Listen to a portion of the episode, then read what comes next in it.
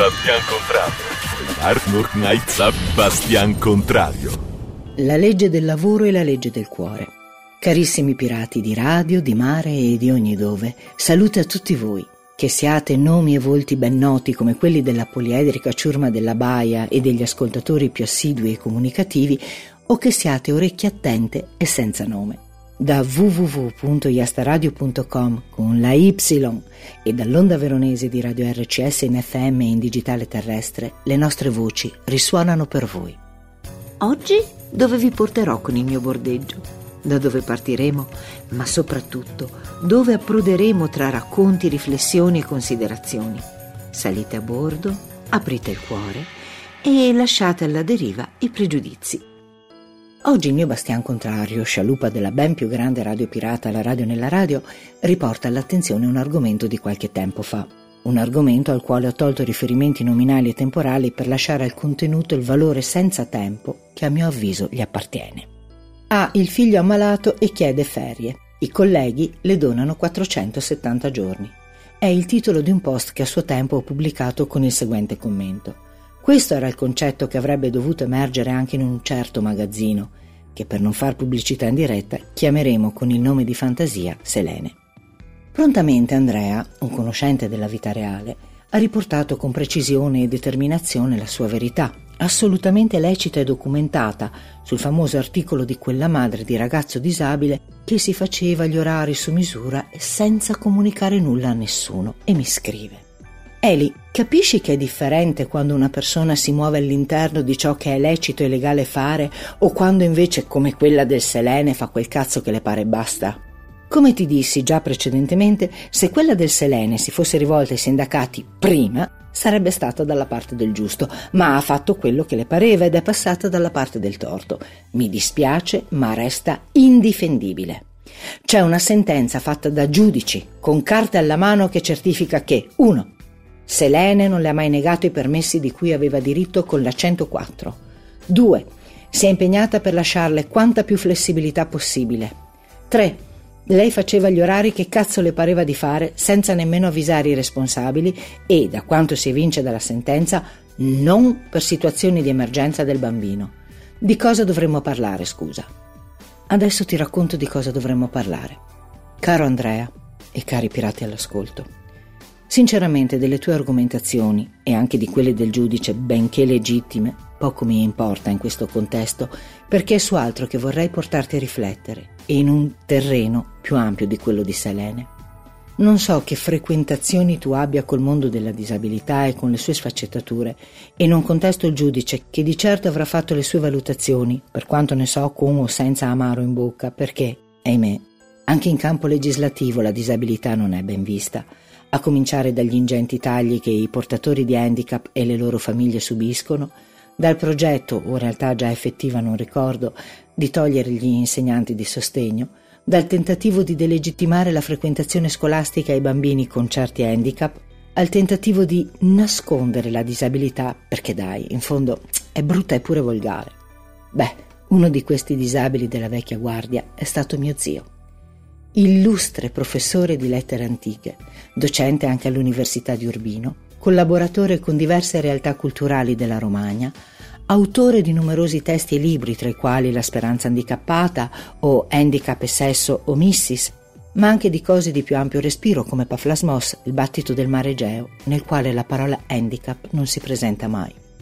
Questo grande uomo, il professor Cesare Padovani, peraltro sostenuto nella sua adolescenza da un certo Pierpaolo Pasolini, non sarebbe stato nessuno se una donna, mia nonna, non avesse lottato con le unghie e con i denti perché suo figlio, disabile dalla nascita, potesse godere del diritto all'istruzione, a quel tempo negato o comunque ampiamente osteggiato per i portatori di handicap.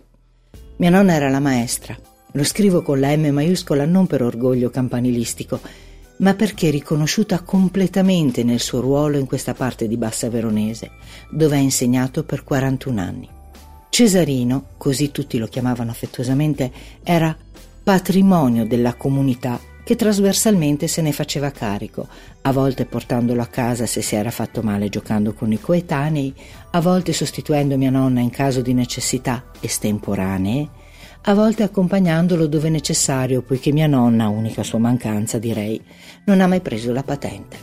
Tutto questo aveva un nome semplice, solidarietà, frutto spontaneo di quel sentire che banalmente si chiama umanità e che in quanto esseri umani tutti dovremmo esercitare. Per tornare al caso Selene, né tu né io, oggettivamente, conosciamo il tipo di handicap e le manifestazioni connesse nel caso specifico. I permessi con i ragazzi disabili poco vanno d'accordo. Non sono bambini che accettano di stare con chiunque, ad esempio. Spesso hanno reazioni di paura e di diffidenza nei confronti degli estranei o delle necessità che possono essere soddisfatte con modalità precise che non sono realizzabili senza un breve periodo di apprendimento e inserimento con quello specifico bambino. Questo te lo dico perché mi pare di ricordare che l'altra volta tu avessi accennato ad aiuti esterni di personale competente. Facciamo conto che questo bambino avesse problemi romantici come la necessità dello svuotamento anale. Poetico, eh? Mm, eppure succede. Pensi che un bambino, magari con altri problemi, accetterebbe di subirlo da chi capita solo perché specializzato? Oppure, se questo figlio fosse autistico, faglielo capire tu che la mamma non può tornare quando ha una crisi. Certo, non sono situazioni di emergenza, ma magari lasciarlo ad aspettare in un momento così compromette il lavoro di ABA, un programma basato sull'analisi comportamentale applicata, di un mese. Oh, è vero, mica muoiono per un vuoto emotivo. E poi, dai, se sono autistici, mica vorrai dirmi che ormai non ci hai fatto il callo. Il callo? Li hai mai visti quando sbattono? Quando non si calmano con niente? Quando ti senti impotente e solo una certa voce che non è la tua o un certo gesto che però tu non conosci li può placare? Pensa, succede anche a bambini che hanno semplicemente subito un abbandono. No, Andrea, la famosa cazzata che siamo tutti utili ma nessuno indispensabile è appunto una gran cazzata, perché ai bambini, soprattutto a certi bambini, l'uno non vale mai l'altro. Eppure, sai, ci sono madri che devono anche lavorare. Madri che avrebbero bisogno di comprensione, madri che non ce la fanno più per la fatica morale, emotiva e anche fisica che un bambino disabile comporta. A volte non ce la fanno più anche per la ribellione interiore al loro stato di madri di bambini guasti. Non voglio mancare di rispetto a nessuno con questo aggettivo, ma alcune madri non accettano proprio la loro realtà.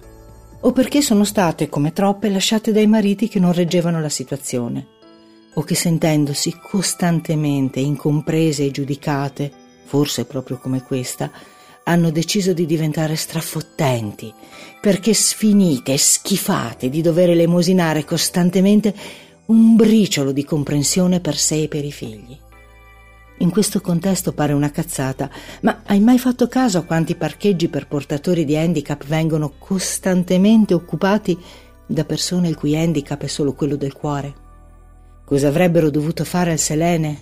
O meglio, Cosa avrebbero potuto fare al Selene le altre madri e gli altri padri?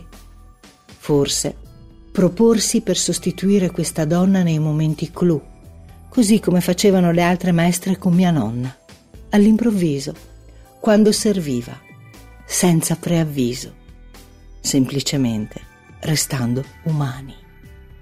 Poche parole questa volta, cari pirati, è verissimo forse già racchiuse nel titolo di questa puntata, la legge del lavoro e la legge del cuore, e credo di non aver trascurato il punto. Ed è con questa sensazione che io, Ellie The Worst, vi saluto con calore, invitandovi all'ascolto nel prossimo appuntamento con Radio Pirata, la radio nella radio.